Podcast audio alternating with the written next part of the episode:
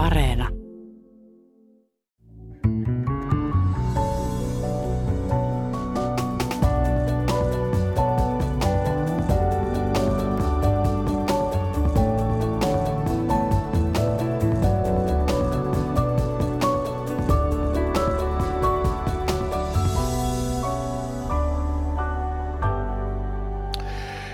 Suomalaiset, hiljentykäämme hetkeksi suomalaisen ulkopoliittisen viisauden, sanoisinko pohjattoman viisauden äärelle.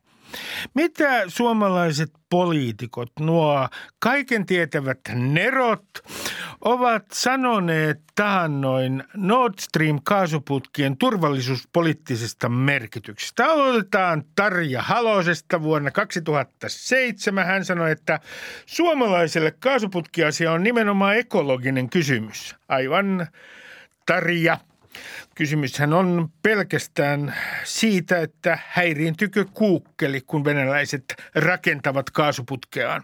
Matti Vanhanen vuonna 2007. Meitä kiinnostaa vain tämä ympäristövaikutus tässä.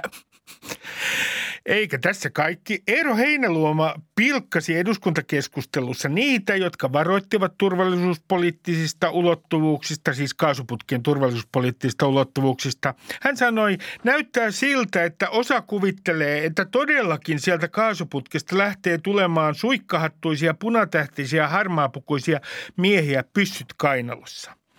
Alexander Stubb äh, sanoo näin.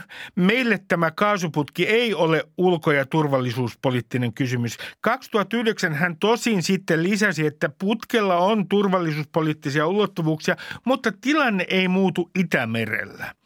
Ja sokerina pohjalla – minun täytyy sanoa, että todellakin sokerina pohjalla on meidän presidenttimme lausunto. Tämä on vuodelta 2018, siis Sauli Niinistön lausunto.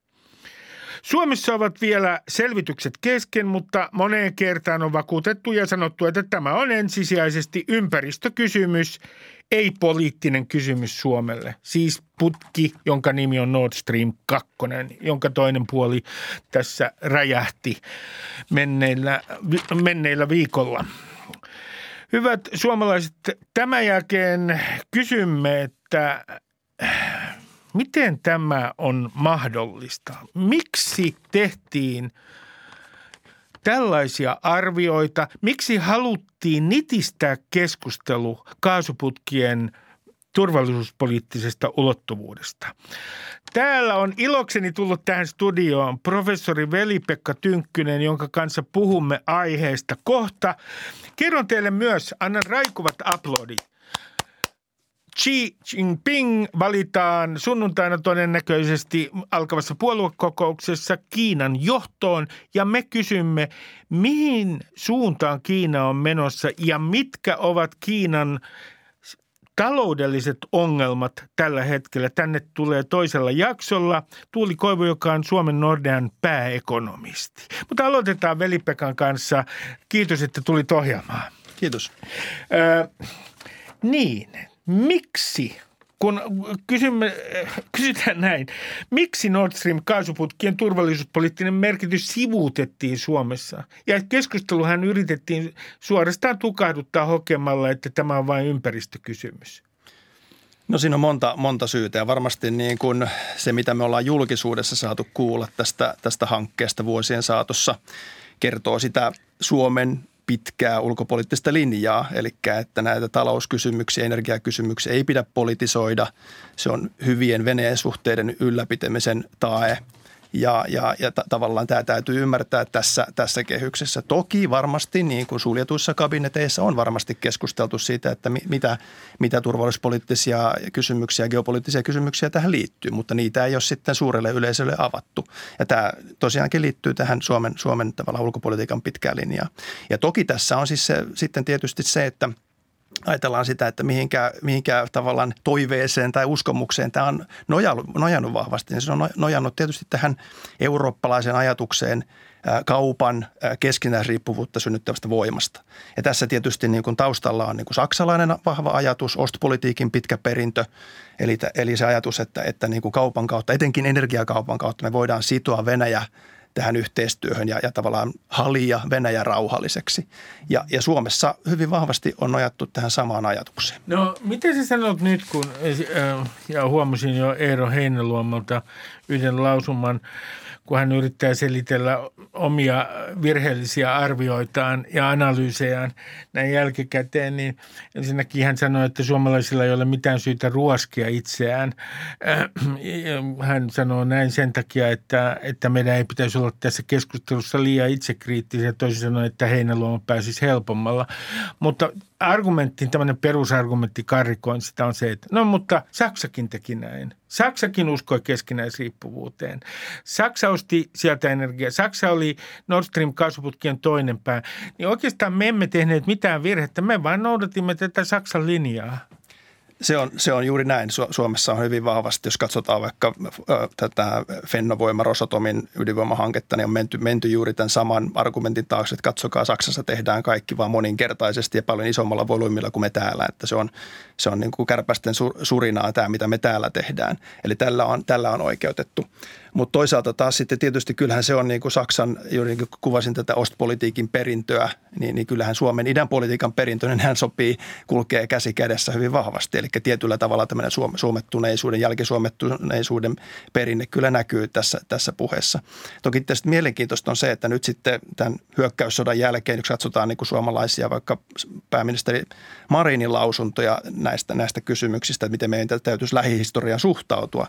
Se, että Marin sanoo, että meidän olisi pitänyt kuunnella meidän virolaisia ystäviämme paljon paremmin, mm. jotka oli kriittisiä, jotka, jotka näki Venäjän tavallaan näiden tavallaan tämän pinnan läpi ja tämän, tämän taloudellisen yhteistyön läpi, että mikä se todellisuudessa on. Se on imperiaalinen valtio, joka, joka, joka niin kuin tahtoo Euroopalle pahaa. Ja se, että Mariin tällä tavalla lausuu, että olisi pitänyt katsella tarkemmin, mitä Viro, Viro puhuu, mitä Puolakin puhuu. Tavallaan oli kritiikkiä tätä meidän omaa lähihistoriaa kohtaan, myös oman puolueen linjaa kohtaan. No veli-Pekka sinä olet suorapuheinen kaveri sinähän olet varoittanut näistä ää, geopoliittisista riskeistä ää, ja turvallisuuspoliittisista riskeistä, hyvin kauan ennen kuin se tuli nyt muotiin täällä Suomessa jälkikäteen. Siihen tarvittiin muun muassa, jos sanon hieman ironisesti, kaasuputken räjähdys. Äh, Helsingin Sanomien tietojen mukaan äh, Nord Streamin lobbari Lipponen, Paavo Lipponen, haukkui sinut marraskuussa 2018 kahvitauolla, kun te olitte suuren valiokunnan kuulemistilaisuudessa – ja hän ei ilmeisesti sietänyt sinun kritiikkisi. Minkälainen muistikuva sinulla on tästä tilanteesta? No epämiellyttävä kokemus siinä mielessä tietysti, että, että siinä ei pelkästään, pelkästään niin kuin asiat puhuneet, vaan että mentiin, mentiin henkilöön. Eli Eli Lipponen osoitti kyllä puheellaan sen, että, että tämä minun, minun kriittinen näkökulmani Nord Streamin geopoliittisiin vaikutuksiin ja, ja riippuvuuteen liittyviin riskeihin oli, oli, oli väärä. Ja ei niinkään asiapohjalta väärä, vaan että, että tässä on jotain semmoista niin kuin Venäjä-pelkoa tai russo, russofobiaa taustalla, joka, niin kuin, joka niin kuin ei sovi. Eli siinä tuli esiin myös tämä, tämä vanha kortti, tämä russofobia-syyte. No varmaan ihan just näillä sanoilla, näitä sanoja hän ei käyttänyt, mutta kyllä se selvästi tuli siitä, siitä esiin, että, että Venäjä, että, että niin kuin – hyvää itsetuntoa olisi se, jos, jos Venäjään suhtaudutaan, niin kuin, niin kuin, että Venäjä luotetaan partnerina ja se oli selvästi hänen, hänen niin kuin näkemyksensä. No tässä on yksi äh, kysymys, jota Suomessa keskustelussa ei mielestäni, minä olen maalikko, niin voi olla, että minulta on jäänyt vain lukematta, mutta jota ei ole käsitelty juuri ollenkaan. Jos katsotaan Nord Stream 1 ja Nord Stream 2 geopoliittista merkitystä, niin yksi keskeinen merkitys on se, että Ukraina, jonka kautta suureksi osaksi Venäjän kaasu on kulkenut Eurooppaan, niin se sivuutetaan rakentamalla nämä Nord Stream putket, joka muuttaa Ukrainan geopoliittista asemaa. Ja on jopa jossain esitetty tällainen analyysi, että Venäjä sai vapaammat kädet Ukrainan ää, suhteen. Siinä, siinä kehityskulussa, jossa kaasu kulkeekin Itämerellä eikä mene, kaasuputki ei enää ole niin merkityksellinen se kaasuputki, joka menee Ukrainan läpi. Mitä sinä sanot tästä analyysistä? Tämä on varmasti osa, osa sitä niin kuin logiikkaa, miksi Venäjä on, on näin toiminut. Ja esimerkiksi jos muistellaan näitä 2006 ja 2009 kaasukiistoja Ukrainan kanssa ja sitten myös EUn kanssa, niin kyllä tavallaan se lopputulos oli se, että Saksa ja Eurooppa noin laajemminkin otti, otti sen Venäjän tarinan siitä, että Ukraina on epäluotettava kauttakulkumaa, joten, joten rakentakaamme uusi, uusi väylä, uusi putki. Se tulee myös halvemmaksi Saksalle ja, ja niin kuin, et, et ilman muuta tässä, tässä niin kuin, tavallaan tämä tarina oli keskeinen tässä myös. Ja, ja iso, iso rooli tietysti on ollut siinä, niin kuin, jos ajatellaan sitä Putinin ja Venäjän strategiaa, niin tietysti saada su, suora yhteys Saksaan ja tavallaan luoda tämä riippuvuussuhde suoraan Saksaan. Ja tässä mielessä tämä on tietysti ollut tärkeä, tärkeä jos ajatellaan nyt tätä Nord Stream 2 tämmöisenä tietynlaisena vipuvartena tässä ennen, kun me lähestyttiin tätä hyökkäyssotaa, niin selvästi se oli tämmöinen niin kuin vipuvarsi ja, ja, ja tota, No nyt jatkossa tietysti hyvä kysymys, että, että miten tämä Ukrainan läpi kulkeva kaasuvirta, siellähän edelleen virtaa kaasua toisin kuin Nord Streamissa, jotka on räjäytetty. Että, että tietysti tässä on tämä niin kuin Unkarin asema ja Unkarin, jota, jota Putin valelee halvalla kaasulla, niin tämä kaasuvirta menee Ukrainan läpi. Että tässä mielessä tämä on monipolvinen kysymys kyllä. Tämä on hyvin mielenkiintoinen kysymys. Tässä tietenkin tulee niin kuin mieleen myös se, että, että kun katsoo todellakin sitä, katsoo näitä vuosilukuja. Kaasutoimituksia on katkaistu Ukrainaan 2006, niin kuin sanoit, 2009 ja vielä 2019. Ja sitten lukee tämä jälkeen, siellä on 2014 oli Krimin valtaus. Sitten äh, lukee Markus Rauraman, Fortumin toimitusjohtajan tekstiä heidän riskien hallinnastaan. Hän sanoi seuraava, ei pidetty mahdollisena, että joku lähtisi sotaan Euroopassa ja että Venäjä kävisi energialla sotaa. Niin, tämä tuntuu maallikosta käsittämättömältä.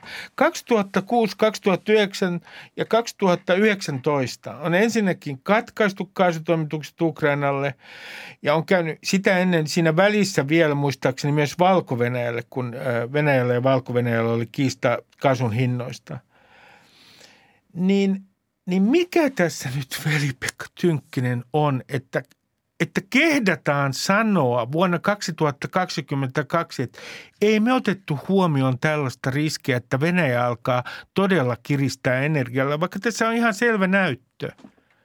Se on totta ja tämä on tietysti niin kuin se, se kun mä puhuin tästä keskinäisriippuvuudesta ja ostpolitiikin, idean politiikan pitkästä perinnöstä, niin siihen on tietysti sisältynyt myös se, että, että tota, vankasti uskotaan siihen omaan asiaan ja, ja todistusaineisto, joka on tätä, tätä omaa asiaa vastaan, niin, niin se, sitä, sitä vastaan itse asiassa taistellaan. Ja tässä mielessä, jos katsotaan vaikka Fortumin, Fortumin näitä lausuntoja tästä, että emme nähneet, emme, emme nähneet tätä väkivaltaa, emme nähneet, että Venäjä käyttäisi energia-asetta. Vuosikausia on puhuttu siitä, että, että, että tätä energiavalta ei ole vaan sitä, että, että laitetaan niin kuin kaasuhana kiinni, vaan energiaa käytetään monipuolisesti voitelemaan ja myös keppinä, keppinä niin kuin Ukrainan tapauksessa me ollaan vuosi kymmenten saatossa nähty. Ja, ja tavallaan, että sulkee silmänsä täältä energiavallan ulottuvuudelta, kertoo siitä, että on vaan uskoo siihen omaan opinkappaleensa, opin, opinkappaleeseen niin voimakkaasti, että, että kaikki muu todistusaineisto halutaan hylätä. No sitten on mielenkiintoista myös se, että yritetään oikeastaan hahmottaa se, että mitä kansalaisten, mitä me emme tiedä. Esimerkiksi tästä äh, Hanhikiven – ydinvoimalan syntyhistoriasta, jossa toisena osapuolena oli Rosatom, venäläinen yhtiö, ja josta on kerrottu, että Fortum itse asiassa painostettiin lähtemään siihen mukaan. Mitä me tiedämme siitä, että millä tavalla muuten, millä tavalla onko Fortum ollut Venäjän hallinnon jonkinlainen panttivanki? Me, me halu, varmaan joku haluaisi tietää myös siitä, että oliko niin, että ulkopoliittinen johto esimerkiksi puuttuu siinä tilanteessa tilante- Fortumin valintoihin, kun Fortum piti saada tähän ydinvoimalaan yhdeksi osakkaaksi. Niin Veli-Pekka Tynkkinen, tämän johdan, pitkän johdan jälkeen kysyn sinulta, mitä kansalaisten pitäisi tietää sellaista, mitä me emme vielä tiedä? No ensinnäkin se, että musta keskeinen kysymys, että, että tota, energia noin niin kuin ilmiönä, yhteiskunnallisena, kulttuurisenakin asiana on, on niin kuin läpeensä politisoitunut ja, ja valtaa täynnä, koska energia on se, joka pyörittää meidän moderneja yhteiskuntia, itse asiassa ylläpitää meidän demokratia- ja hyvinvointiyhteiskuntaa.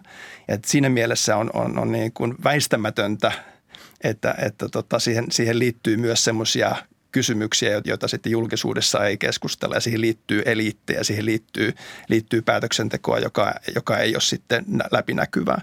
Ja, ja tässä niin kun, kun ajatellaan vielä tätä Fennovoima Rosatom kuviota, niin totta kai siinä niin kuin tulee tämä, mitä mä aikaisemmin puhuin tästä, tästä niin kuin keskinäisriippuvuuden ajatuksesta ja, ja idän politiikan pitkästä linjasta, jossa niin kuin ajatus on, että kaupallinen yhteistyö on hyvästä, sitä ei pidä, pidä niin kuin kritisoida, se jatkuu niin kuin ennenkin. Eli tässä on niin kuin monta kerrostumaa päällekkäin, mitkä selittää sitä, että miksi, miksi tässä on ehkä niin kuin vaiettu tietyistä kysymyksistä.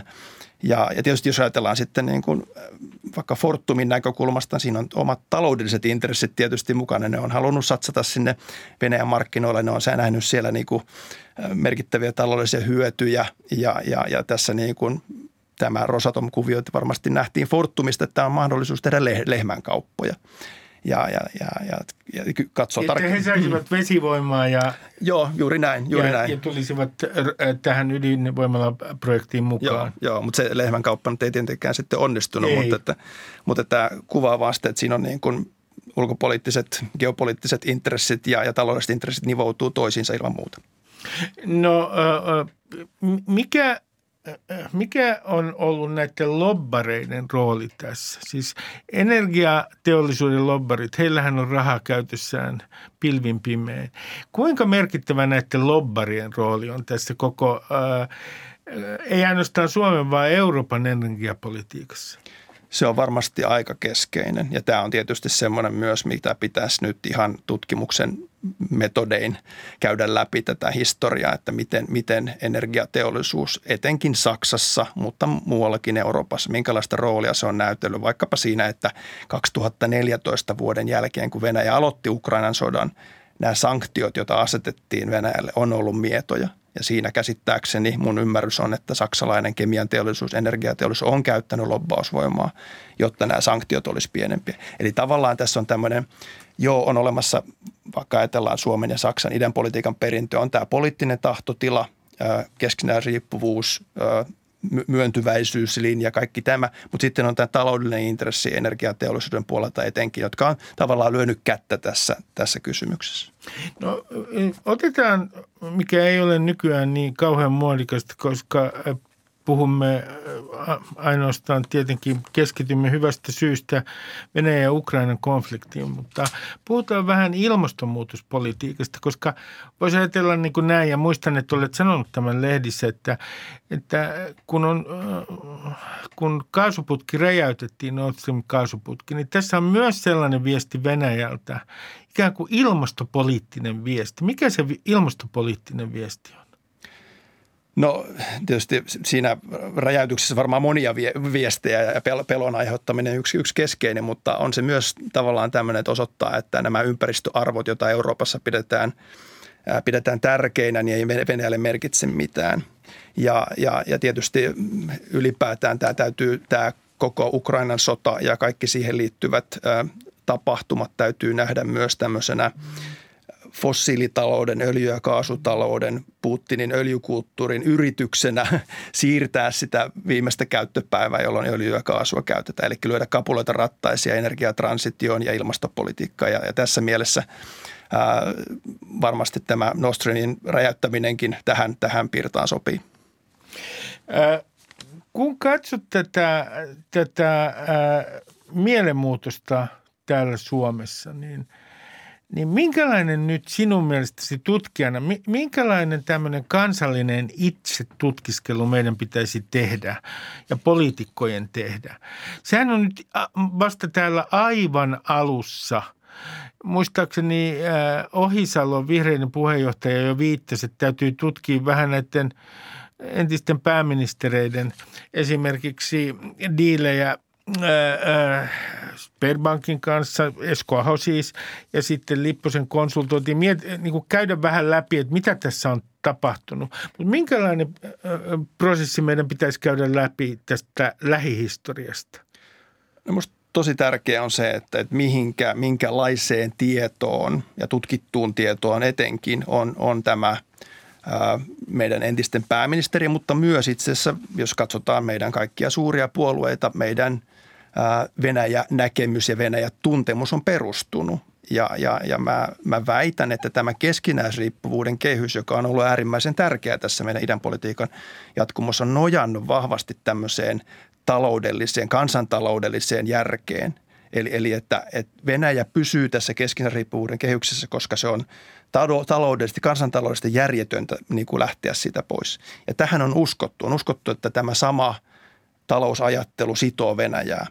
Ja tätä kautta itse asiassa kritiikki tulee myös mun oman, oman tutkimusalan, eli Venäjän tutkimuksen puoleen kääntyy siinä mielessä, että jos me ajatellaan tätä imperiaalisen mielen, koloniaalisen mielen vahvuutta tänä päivänä Venäjällä. Et, et siellä on merkittävä osa kansasta, joka kannattaa tätä hyökkäyssotaa ja ukrainalaisten murhaamista.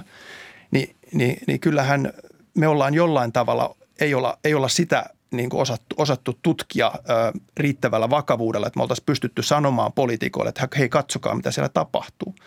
Ja, ja tässä mielessä myös Venäjä-tutkimuksen tämä lähihistoria on ollut sellaista, ehkä on katsottu liian ruusuisin silmin sitä, mitä Venäjällä tapahtuu ja toivottu, että se menee oikeaan Eli suuntaan. Tässä on kaiken tämän alla kulkee tällainen teema, tietynlaisen toiveajattelun teema.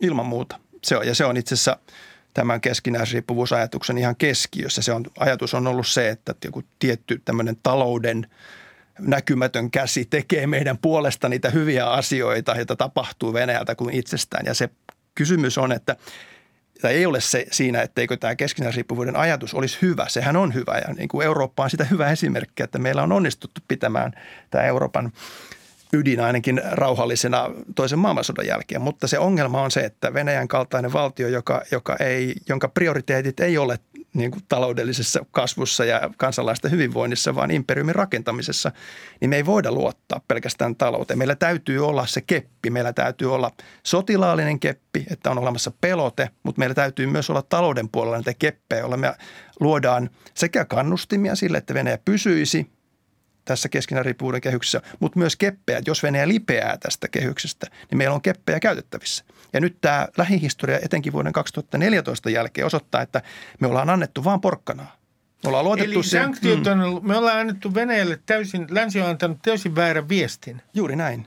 Ja mä väitän, että 2014 sanktiot, niin kuin monet puhuu mikkihiirisanktioista, on kannustanut Putinia tässä väkivallan tiellä. Ja, ja tässä mielessä tämä niin kuin tiukempi linja suhteessa Venäjään minun mielestäni takaisi rauhallisimmat välit Venäjän ja Euroopan välillä. No sitten yksi mielenkiintoinen ajatus on tämän, äh, tämän joka liittyy tämän hyökkäyksen ajotukseen, on se, että Venäjällä tiedetään Euroopan pyrkivän pikkuhiljaa eroon fossiilisista polttoaineista. Ja että tähän operaatioon, ei nyt sen täsmälliseen ajoitukseen, mutta tähän Venäjän hyökkäykseen on saattanut vaikuttaa myös se, että tämä on ikään kuin viimeinen hetki tehdä jotain tällaista, koska Eurooppa olisi joka tapauksessa hitaammassa tahdissa, mutta olisi kuitenkin pyrkinyt Venäjän fossiilisista polttoaineista eroon. Vaikuttiko tämä, luuletko, että tämä on vaikuttanut tähän ajoitukseen? Kyllä mä uskon, että se on yksi tekijä. Myös tietysti Putinin ikä on yksi tekijä, että niin kuin 20 vuoden kuluttua hän ei tätä voisi enää tehdä todennäköisesti. Mutta ilman muuta se, että, että Venäjä on taloudellisesti vaurastunut öljy- ja kaasukaupan kautta. Venäjä on pystynyt rakentamaan tätä riippuvuutta, etenkin Saksan riippuvuutta Venäjän energiasta, joka me nähdään ja materialisoituu nyt meidän silmiemme alla – Nämä, nämä on toki niitä, niitä tekijöitä, mitkä varmasti on, on niin kuin mahdollistanut sen, että nyt, nyt täytyy iskeä – koska Eurooppa tosiaan tavoite on päästä irtiin fossiilisesta energiasta. Se ei tietenkään olisi tapahtunut kymmenessä vuodessa, mutta vähänkin pidemmällä aikavälillä tämä olisi ollut se realiteetti. Ja mun mielestä t- t- tässä mielessä tämä on myös äh, tavallaan niin kuin Euroopan kommunikaatiovirhe ollut Venäjän suuntaan, että meidän olisi voimakkaammin pitänyt juuri keppejä siinä mielessä asettaa Venäjälle, että me oltaisiin pakotettu Venäjää myös tähän energiatransitioon paljon voimallisemmin mukaan, jolloin ei Putinille, joka on riippuvainen öljystä ja kaasusta, mutta muulle Venäjälle osoitettu, että meillä on kumppanuus, jota me halutaan yhdessä rakentaa, joka perustuu ilmastoa säästävään tavallaan talouteen ja energiatransitioon. Mutta tässä me ollaan epäonnistuttu johtuen myös tästä ostpolitiikin ja keskinäisriippuvuuden kehyksestä, että ei, ei saa kritisoida, ei saa vaatia Venäjältä mitään. Tähän loppuu, veli-Pekka Tynkkinen, äh, tällainen kysymys, että, että kun on sanottu Venäjän taloudesta, että se on ikään kuin alkoholisti, joka ryyppää kaasua ja äh, öljyä, ja talouden rakenne on hyvin yksipuolinen, niin, niin minkälaisena sä näet tämän Venäjän fossiilikapitalismin tulevaisuuden? Se varmasti tulee – tota, alamäki on selvä siinä mielessä, että Euroopan, Euroopan markkinat on se, mitä Venäjä tässä menettää. Se voi saada osittain korvattua sitä, sitä viemällä sitä etenkin öljyä sitten tuonne Aasian suuntaan. Mutta mä uskon, että, että, tota, että, että varmasti se tulovirta, tulovirta mitä, mitä Putinin hallinto esimerkiksi öljystä tulee saamaan, varmasti takaa sen, että Putinin hallinto pysyy pystyssä. Mutta onko se Venäjälle hyväksi? Ei varmastikaan. Veli-Pekka Tynkkönen, tuhannet kiitokset haastattelusta. Kiitos.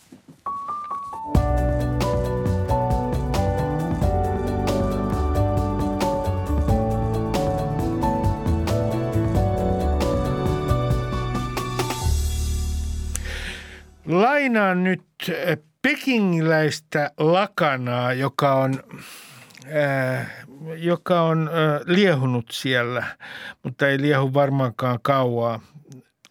Tästä lakanasta kertoi Helsingin Sanomat. Siinä lukee, se on protesti valtaa pitäville. Siinä lukee, ei koronatesteille, me haluamme syödä. Ei sulkutoimenpiteille, haluamme vapautta. Ei valheille, haluamme ihmisarvoa. Ei kulttuurivallankumousta, haluamme uudistusta.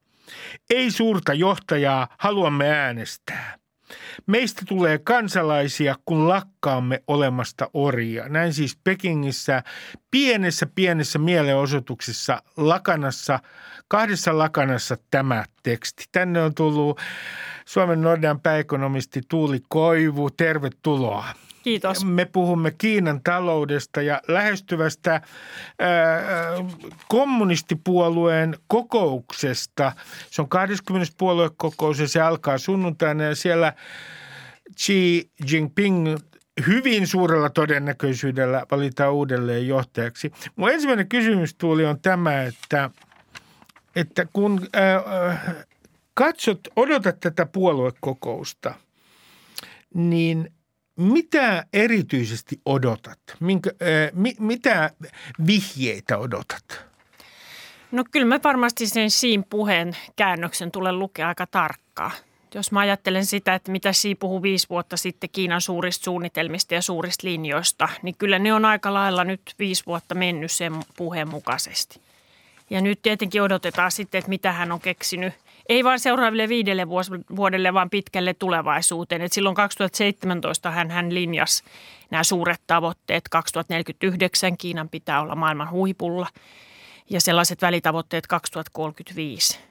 Ja varmasti nämä päätavoitteet pysyy ennallaan, mutta mitä kaikkea väriä niihin sitten tulee ja kuinka paljon ehkä aktiivisemmin niitä kohti pyritään, niin se on kiinnostavaa. Ja tietenkin ekonomistina mä seuraan hyvin paljon sitä, että mitä hän sanoo taloudesta. Sanooko hän, että ajat on vähän heikot, pitäisikö elvyttää vai sanooko hän, että ajat on vähän heikot ja heikommaksi ne vaan menee ja valmistelee ikään kuin porukkaa sitten siihen, että, että talouskasvu jää ehkä ikuisesti aika heikoksi. Tällä hetkellä Kiinan talous korjaa, olen maalikko ja saada muistaa väärin. Näin Suomen Pankin paperissa 2 prosenttia tälle vuodelle talouskasvua.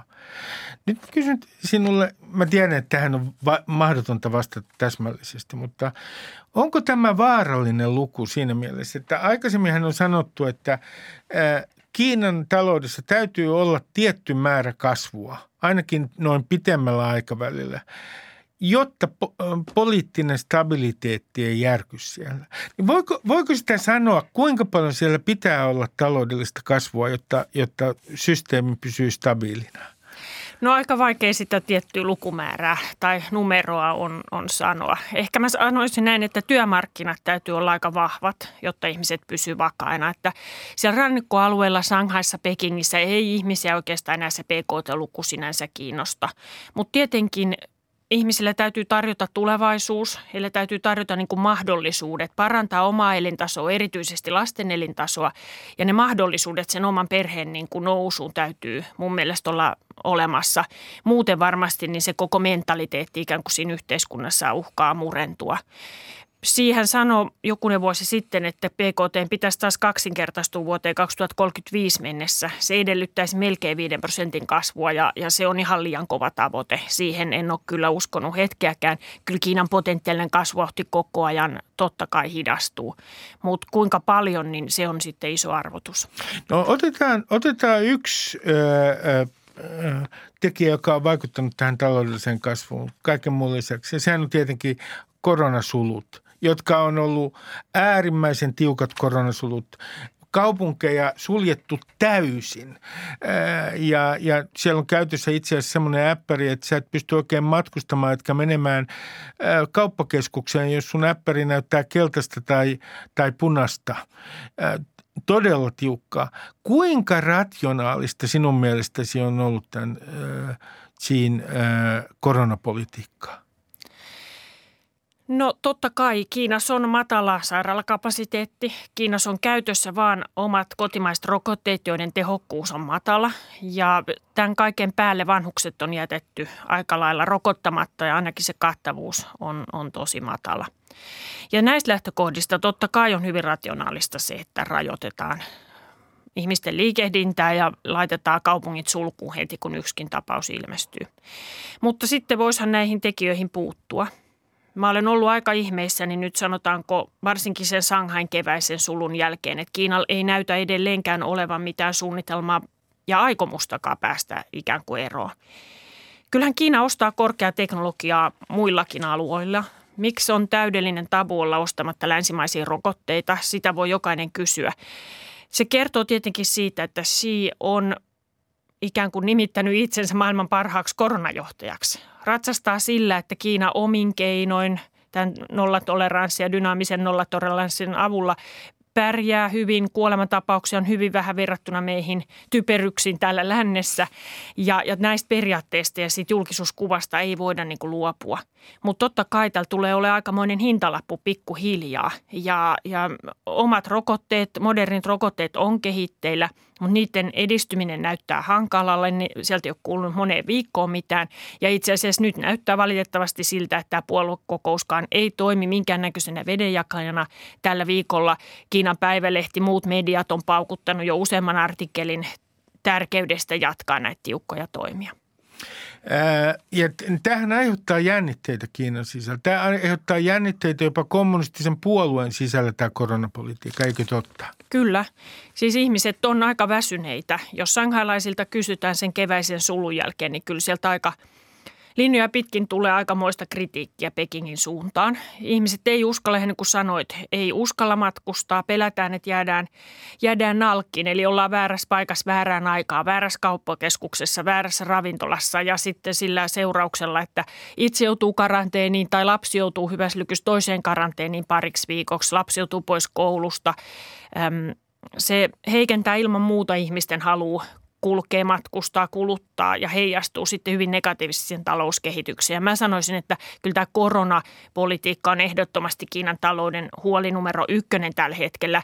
Ilman tämän politiikan muuttamista niin on vaikea nähdä, että sen talouden niin kuin meno jotenkin parantuisi. Mutta eilen esimerkiksi markkinoilla oli uutisotsikoita, joiden mukaan äm, näille koronatyöntekijöille on tehty nyt kahden vuoden työsopimuksia – ja aika huonolle tosiaan näyttää. Ja tietenkin osa tutkijoista on asettelemassa jonkunnäköistä foliohattua ikään kuin päähän, että onko tämä nyt se keino sitten ruveta kontrolloimaan ihmisiä ihan todenteolla – Kiinalla on se välineistö. En mä haluaisi uskoa missään nimessä, että tämä on niin kuin se Kiinan tulevaisuus. Mutta totta kai mitä kauemmin tässä koronasuossa rämmitään, niin sitä suuremmaksi hintalappu kasvaa.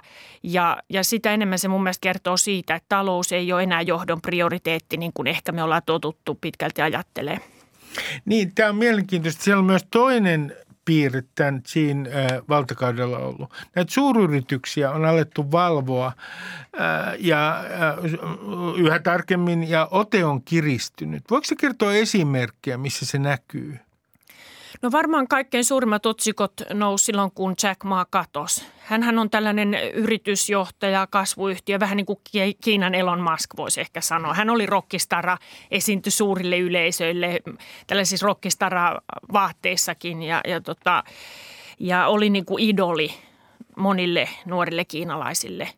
Hän aikoi listata ison rahoituskonglomeraatin ähm, pörssiin, olisi nostanut siinä 10 miljardia äh, dollareita, mutta ennen tätä listautumista sattui sitten haukkumaan vähän Kiinan rahoitusvalvontaa, Kiinan keskuspankki ja vähän ehkä johtoakin siinä sivussa ja arvosteli, että Kiinan rahoitusjärjestelmä on hyvin vanhanaikainen.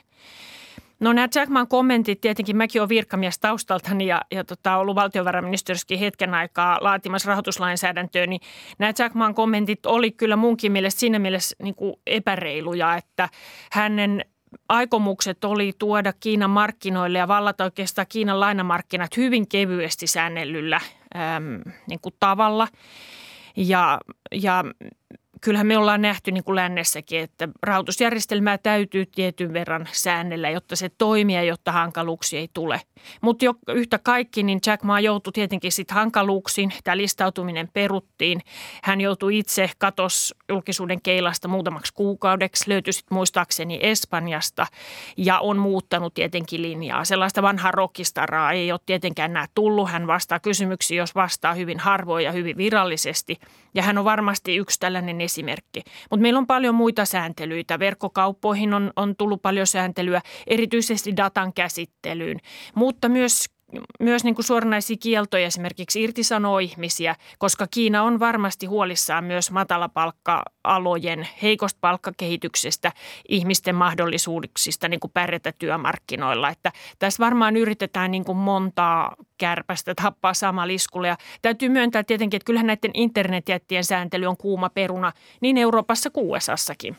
Sitten on äh, Jean äh, äh, suuren johtajan, ja taputan tässä vaiheessa, annan oikein räikuvat aplodit Chille, niin hänellähän on ollut myös kymmenen vuotta äh, korruption vastainen taistelu menossa.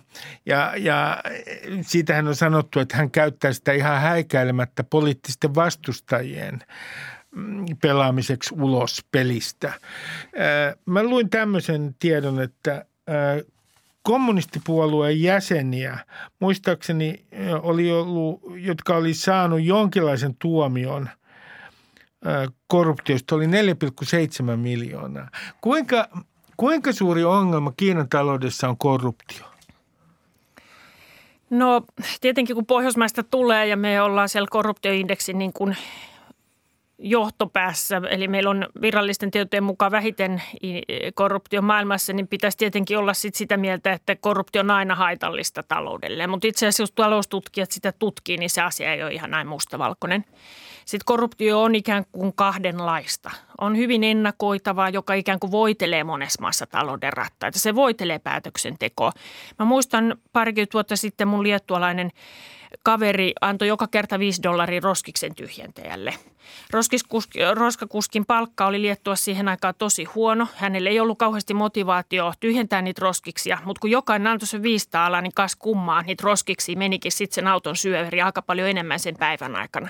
Tämä on ehkä hyvin yksinkertainen esimerkki siitä, miten niin kuin helposti ennakoitava, kaikki tuntee ne säännöt, korruptio parantaa jopa maan tehokkuutta ja talouskasvua. Näin jotkut tutkimukset kertoo.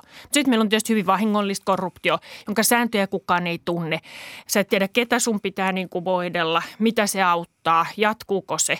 Ja tällaisia maita on tietenkin maailma täynnä ja se on hyvin haitallista talouskasvun kannalta. Kiinassa on varmaan ollut ö, monenlaista korruptio, molemman tyyppistä tällaista niin kuin pääalaa. Mutta kyllä mä sanoisin, että Kiinassa myös on ollut tätä ikään kuin rattaita voitelevaa korruptio. Ehkä 2000-luvulla enemmän kuin sitä on nykyisin. Ja, ja varmasti se on myös kääntynyt osittain itseään vastaan. Nyt tässä politiikka on tietenkin varmasti vähentänyt korruption määrää. Kyllä siitä kaikki kaikki niin kuin jutut kertoo, että virkamiehistä on tullut hyvin varovaisia. Mutta se on itse asiassa kyllä hidastanut talouskasvua siinä mielessä, että, että virkamiehet on tullut vähän jopa ylivarovaisiksi. Mietitään sitä, että mitä se Peking sanoo, jos tämä investointipäätös tehdään. Aikaisemmin he niin kuin kilpaili enemmän keskenään ja yritti saada kasvua kaiken, kaiken niin kuin varjolla ja se vei heitä eteenpäin. Ehkä siinä sivussa sai itsekin vähän suolenrahoja, mutta, mutta nyt selvästi niin tämän korruption kitkemisen myötä niin kyllä se on heijastunut selvästi sinne liike-elämän päätöksentekoon ja erityisesti viranomaisten ja liike-elämän niin kuin välisen suhteeseen. Että korruptiokysymys on talouskasvun mielestä ja ekonomistin mielestä hirmuisen kiinnostava, mutta se on paljon monimutkaisempi kuin se ehkä täältä Suomesta käsin näyttää. Tämä on mielenkiintoista. Mennään sitten tämän talouden rakenteellisiin ongelmiin. Yksi, yksi niistä on... Ää, demografia, siis väestön rakenne. Siellähän oli pitkään yhden lapsen politiikka Kiinassa. No nykyään saa kai kolme lasta, jos on ole aivan äh, väärässä näin minun papereissani hankkia. Mutta tämä ei ole nostanutkaan sitä syntyvyyttä, koska ihmiset ajattelee niin, että lapsista koituu kauheita koulutuskustannuksia. Se on kallista Kiinassa ja toiseksi, kun he joutuu myös hoitamaan vanhuksia, suvun vanhuksia, omia vanhuksiaan, niin tämä ei ole noussut tämä syntymyys niin merkittävästi kuin on haluttu. Kuinka suuri ongelma Kiinan taloudelle on tämä väestörakenne? Totta kai se on iso ongelma ja nyt koronan aikana erityisesti niin vauvoja on syntynyt paljon vähemmän kuin mitä kommunistinen puolue on ehkä kaavailu mielessään. Ähm, Väestökehitys on Kiinassa tosiaan sellainen, että työikäisen väestön määrä supistuu jo nyt. Ja kun se supistuu vaikkapa Suomessa ja koko väestö on kääntymässä laskuun jo tässä lähivuosina. Ja tämä ei tietenkään estä Kiinaa kasvamasta. Aika usein näkee sellaisen yhtälön, että Kiina ei tule ylittämään USA PKT sen vuoksi, että väestökehitys on heikompi Kiinassa. No totta kai se jarruttaa Kiinan talouskasvua, että ihmisiä on kohta aina vähemmän ja vähemmän. Mutta kyllähän se Kiinan suurin kiinniotto siihen USAhan tulee tuottavuuskasvun kautta. Se, että ihmiset on keskimäärin vielä huomattavasti tuottamattomampia työntekijöitä kuin USAssa koulutustasosta esimerkiksi johtuen ja, ja ylipäätään niin kuin, äm, työnteosta, niistä rakenteista johtuen, niin se on se Kiinan suurin haaste. Et en mä näe, että se, se niin kuin vie jotenkin nyt lähi, lähivuosilta Kiinan kasvun pohjaa. Se ei ole se suurin ongelma, mutta yhteiskunnalliset ongelmat totta kai, kun väestö harmaantuu, pitkän aikavälin kasvu näkymät, niin tämä on ehdottomasti Kiinan yksi isoimmista huolista. Ja tähänkin, siinä kohdalla, niin tähän on kiinnostavaa, että millaisen viiden vuoden aikana tuntuu, että Xi, niin paljon kuin häntä kritisoin niin kuin linjamuutosten osalta, niin kyllähän hän on tarttunut oikeisiin ongelmiin. Hän on myös tarttunut tähän väestönkasvun ongelmaan. Mutta ihan samoin kuin monissa muissakin ongelmanratkaisuissa, niin hän ei toimi niin kuin Kiinan edeltävät johtajat, jolloin olisi niin kuin vapautettu markkina, annettu markkinamekanismien toimia, hakea sieltä ratkaisu näihin ongelmiin. Se, miten hän toimii, on, että Pekingiin kasvatetaan valtaa, keskittymää ja erityisesti puolueille annetaan lisää valtaa ja sitä kautta ratkotaan näitä ongelmia. Tässä Väestökysymyksessä hän päätti puolitoista vuotta sitten ratkaista sitä ongelmaa kieltämällä kokonaan tukiopetuspalvelut liiketoimintana.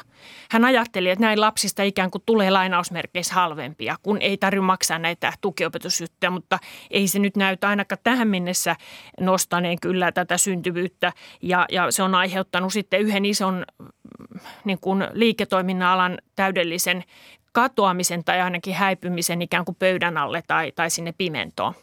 No sitten on, sitten on toinen, joka on minulle hämärä. Tuli saat selittää minulle, minä tunnen niin huonosti valitettavasti taloutta. Siellä on puhuttu kiinteistökuplasta. Sitten meillä oli tässä vähän aikaa sitten, muistaakseni viime vuonna, sellainen suuri kiinteistöyhtiö otsikoissa kiinalainen Evergrande, eikö ollutkin? Kyllä. Ja, ja nyt kun luin esimerkiksi tuolta Suomen Pankin ää, Kiinapaperia, niin siinä sanotaan, että – että tämä on tämä kiinteistöalalla on kriisi Kiinassa ja että pelkona on se, että se saattaisi levitä tähän pankkijärjestelmään. Se tartuttaa pankkijärjestelmään, jos nä, sanon näin maalikon kielellä. Niin mikä tämä tilanne oikein on? Minkä takia tämä kiinteistöbisnes on nyt niin keskeisessä osassa, kun puhutaan Kiinan taloudesta? No tälläkin on aika pitkät juuret. Kiinteistösektorihan on noin 15 vuotta toiminut Kiinan ehdottomana kasvuveturina. Asuntohinnat on noussut jo pidempään ja, ja se on ikään kuin nostanut ihmisiä osittain köyhyydestä. Mä usein kerron sellaista tarinaa mun sanghalaista kaverista, joka on kotoisin sieltä maaseudulta ja kun hän sai sitten loppujen lopuksi sen pysyvän asumisluvan Sanghaihin, niin hän oli tosi onnellinen. Tuli kerran käymään Suomessa ja mä sitten kysyin, miksi sä oot kauhean onnellinen nyt siitä asumisluvasta, että johtuuko se siitä, että kun hän oli just menossa naimisiin, että sitten tulevat lapset pääsee Sanghain kouluun. No onhan sekin tärkeää, mutta kaikkein tärkein juttu tässä on nyt se, että hän saa ostettua sen asunnon ja sitten hänestä tulee rikas. Ja tämä on ollut monen ihmisen niin kuin ajatus. Se asuntomarkkina on ollut niin kuin automaattinen imuri näissä isoissa kaupungeissa. Vetää sut sinne niin kuin seuraaville tasoille siinä, siinä niin kuin aineellisessa hyvinvoinnissa. Mutta samaan aikaan niin se sektori imi valtavasti resursseja. Se on aiheuttanut sen, että vähän mittarit vaihtelee, mutta vuosittain ehkä 11-12 prosenttia BKTstä investointiin asuntoihin, asuntorakentamiseen.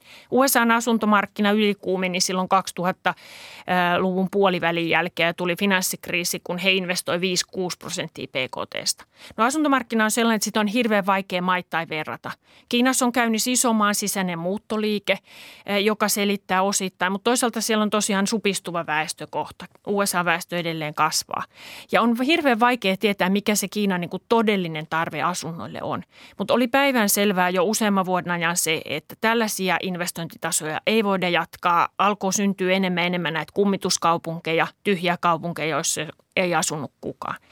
Ja viisi vuotta sitten jo siitä totesi presidentti, että asunnot on asumista varten eikä spekulointia varten. Ja siitä lähti tällainen isot pyörät pyörimään, jossa olosuhteita rakentamisessa on tiukennettu pykälä pykälältä. Ja se tahti tietenkään ei heti rauhoittunut ja korona on aiheuttanut siihen omat mutkansa, mutta noin vuosi sitten niin, niin tämä tilanne tiukentui ja nyt tämä tämän vuoden koronakriisi Sanghaissa on pahentanut tilannetta entisestään. Ja nyt Rakennusaloitukset Kiinassa on rajusti alas noin 30-40 prosenttia vuoden takaa. On menossa aikamoinen tasokorjausliike. Ja mä ajattelen näin, että tämä sinänsä on pakko hoitaa tämä ongelma. Tässäkin vähän niin kuin siinä väestöasiassa kyllä si ilman muuta puuttuu oikeaan ongelmaan. Tämä asia täytyy hoitaa. Kiina tarvitsee ne resurssit siellä korkeassa teknologiassa, jotta nimenomaan tuottavuuskasvu saadaan ylöspäin. Mutta samaan aikaan – tämä aiheuttaa paljon epävarmuutta tulevan talouskehityksen osalta, koska yksi sellainen iso kasvumoottori on nyt pois pelistä. Mahdollisesti se pysyvästi pysyy aika heikkona. Ja erityisesti tämä hintakehitys saattaa olla myös aika vaatimatonta, joka tarkoittaa sitä, että ihmiset ei automaattisesti rikastukaan omistamalla asuntoja. Ja tämä varmasti on yksi näistä tekijöistä, minkä takia kotitalouksien luottamus on tällä hetkellä tosi matala. Ja kun siihen lyödään sitten yhteen – yhteen nämä koronarajoitteet, jotka heikentää luottamusta, heikompi työmarkkinakehitys, niin se luo sen kierteen, että ihmiset ei uskalla ostaa uusia asuntoja Kiinassa. Tällä hetkellä kauppa ei käy, nämä kiinteistöfirmoilla ei ole rahaa rakentaa uusia ja tällainen alasuuntainen kierre on niin kuin valmis. Mä en edelleenkään usko, että tästä tulee pankkikriisi. Mä uskon, että Peking osaa tämän hoitaa, mutta että kyllä tämä ilman muuta yksi iso jarru tulee Kiinan kasvulle ole, ei vaan nyt, vaan mä veikkaan, että aika pitkäksi aikaa eteenpäin. Otetaan vielä yksi, velkaantuminen. Sekä yksityinen velkaantuminen että valtion velkaantuminen. Kuinka merkittävä ongelma se on? Kuinka huolestuneita meidän pitäisi olla Kiinan velkataakasta? No mä sanoisin, että yhtä huolestuneita kuin me pitää olla velkataakasta huolestuneita Euroopassa tai USAssa. Jos me verrataan koko kansantalouksien velkaa, niin se on oikeastaan aika sama, puhutaan me sitten Kiinasta, USAsta tai Euroopasta. Ne liikkuu siellä kahden puolen sadan prosentin kohdilla suunnilleen PKTstä. Se, mikä tekee Kiinasta tietenkin asiasta vielä pykälä ehkä huolestuttavamman, on se, että Kiina tarvii nyt paljon resursseja, jos se haluaa jatkaa talouskasvua. Kiinalla on ikään kuin edessään vasta nämä vaikeat kasvun ajat, jolloin sen pitää itse kehittää ja innovoida. Ne on pitkiä hankkeita, ne on riskialttiita hankkeja, niihin tarvitaan rahoitusta, niihin tarvitaan velkaa. Me länsimaat ollaan noustu jo aika monta pykälää hyvinvoinnin tasossa ylöspäin sillä samalla velkamäärällä. Ja en tosiaan niin kun ajattelee, että Kiina olisi tulos velkakriisiä, se johtuu oikeastaan siitä, että kaikki Kiinan velka on kotimaisissa käsissä – noin karrikoiden. Se on varsinkin kotimaan valuutassa, eli sellainen perinteinen valuuttakriisi, jossa ulkomaiset investoijat käärii hihansa ja lähtee pois maasta, vie valuutat mukanaan, valuutan arvo laskee. Se ei ole Kiinassa mahdollinen siihen pisteeseen asti, että se romahduttaa sen koko kansantalouden. Kiinan talouden rakenteet on siinä mielessä niin kuin tosi kestävällä pohjalla. Mutta ilman muuta se velkavipu on ikään kuin jo käytetty – ja jos ei Kiina halua ihan uudeksi Japaniksi, jossa siis velka on 3,5 prosenttia PKTstä, ja se aiheuttaa omia ongelmia vaikkapa rahapolitiikan välinen käytölle, niin, niin tämä on sellainen tekijä, joka myös tulee hidastamaan ja ikään kuin näivettää niitä talouskasvun pohjia. Mutta myös tähän ongelmaan tosiaan niin siinä on puuttunut ja se liittyy paljon tähän asuntopuoleen äm, velkaantuneisuuteen, mutta kyllähän muutenkin on puhunut myös julkisen sektorin velkataakasta. Ja tämä velkaantuneisuus on varmasti yksi syy siihen, että nyt kun koronakriisin myötä talouskasvu on ollut heikko, Kiina ei ole lähtenyt sellaisiin velkaelvytyksiin ollenkaan niin kuin vaikka finanssikriisin jälkeen tai tuossa vuosina 15-16, jolloin Kiinan taloudella meni viimeksi huonosti. Eli kyllä tätä velkaantumista, se ongelma tunnistetaan ja, ja sitä rajoitetaan. Ja mä sanoisin, että tämä on itse asiassa jos jätetään se koronakriisi pois, niin monta muuta tekijää tämän hidastumisen taustalta on itse asiassa hyvin merkkejä siitä, että Kiina yrittää niitä pitkän aikavälin ongelmia nimenomaan hoitaa. Viimeinen kysymys, Tuuli Koivu, ää, ää, jos sä voit kiteyttää – Kuinka huolestuneita suomalaisten pitäisi olla siitä, että talouskasvu on kahden prosentin luokkaa tänä vuonna Kiinassa, en, Suomen Pankin ennusteen mukaan? Mit, pitäisikö, millä tavalla Kiinan kasvuprosentti vaikuttaa meille? No taloudessa vaikuttaa montaa reittiä. Suoraan on tietenkin kauppakanavat, investointikanavat, mutta sitten Kiina, kun on maailman toiseksi suurin talous, niin sillä on suuri luottamusvaikutus tuonne kansallisille rahoitusmarkkinoille. Jos Kiinalla menee huonosti, niin kansalliset sijoittajat ei halua ottaa riskiä. Se tarkoittaa sitä, että suomalaistenkin yritysten rahoitus vaikeutuu tai siitä tulee ainakin kalliimpaa. Mutta kyllä mä sanoisin näin, että se suurimpi huolenaihe, kun tämä kahden prosentin kasvu nyt tänä vuonna on, on yleisesti Kiinan linja – mitä kommunistisen puolueen kokouksesta tulee, minkälaista linjaa Xi sen jälkeen vetää, jatkuuko se kontrollin kasvu sinne Pekingin suuntaan vai lähdettäisikö takaisin näille markkinauudistusten tielle? Se on paljon isompi juttu, kun me mietitään Kiina ja maailmantalouden tulevaisuutta. Tuuli Koivu, kiitoksia paljon haastattelusta. Kiitos. Ja teille, hyvät kuulijat, sanon tähän loppuun – sen, että älkää nyt rynnätkö sinne apteekkiin hirvittävällä vauhdilla hysteerisenä hamstraamaan jodia. mutta en oikeastaan syytä teitä. Nyt minulla on asiaa median edustajille – kun median edustajat kirjoittavat ensin siitä, että on tullut tällainen jodisuositus ja sitten kuvaavat sitä hysteriaa, millä ihmiset menevät apteekkiin hamstraamaan jodia ja päivittelevät sitä. Ja sen jälkeen vielä kirjoittavat niin raflavia, samaan aikaan niin raflavia otsikoita, että ihmiset varmasti lähtevät hamstraamaan jodia. Niin sitten tämän kaiken jälkeen kysyn media edustajalta, että menikö ihan niin kuin piti mennä? Olisiko joskus syytä hieman keskustella myös meidän toimittajien nostattamasta paniikista? Mitä sanotte? No ehkä. Oikein hyvää viikonloppua kaikille.